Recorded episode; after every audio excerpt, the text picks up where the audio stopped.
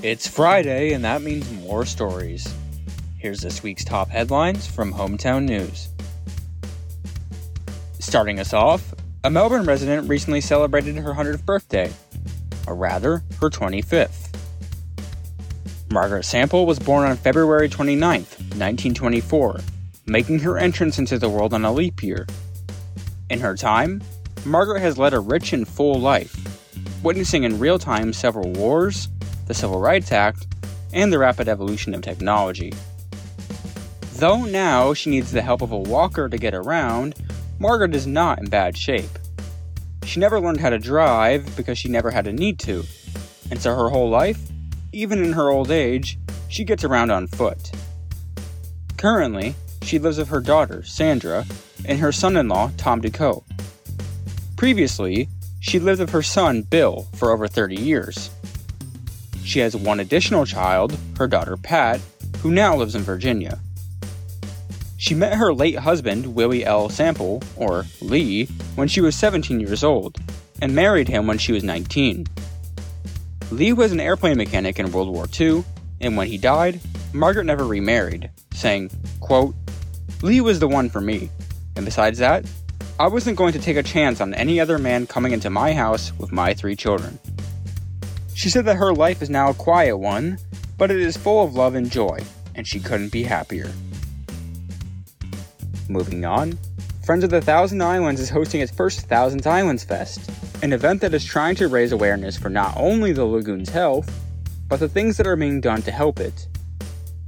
It will be held on Friday, March 16th at the Cocoa Beach Pool Pavilion, located at 4800 Tom Warner Boulevard. The organization is partnering with the City of Cocoa Beach and Brevard County's environmentally endangered lands and will feature a number of booths from lagoon advocacy groups in the county. Some notable organizations include Brevard Indian River Lagoon Coalition, Save Our Indian River Lagoon, One Lagoon, the Florida Department of Environmental Protection Aquatic Reserve, and the Brevard Zoo. Many of these groups will also have a presentation at the event. It won't just be informational booths at the festival, though. There will also be free kayak tours with limited capacity.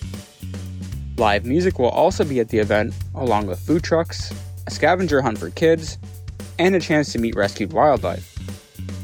For more information about Friends of the Thousand Islands, you can visit www.thousands-island.org slash friends.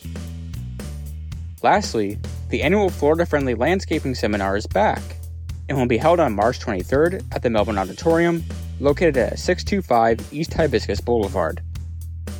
The completely free event opens its doors at 9 a.m. and is expected to be wrapped up by 2 p.m. It is planned and organized by the City of Melbourne and its partners, and usually draws in around 400 people. There will be a series of different lectures throughout the event's duration, including talks on the lagoon and a rain barrel workshop. After the presentations, there will be a series of door prizes awarded to attendees, as well as goodie bags full of gardening tools given to those who complete surveys. Catering will also be available at the event, with donuts, pastries, fruit, coffee, and mini bagels offered for free. Other more filling options will also be available for purchase by City Bistro.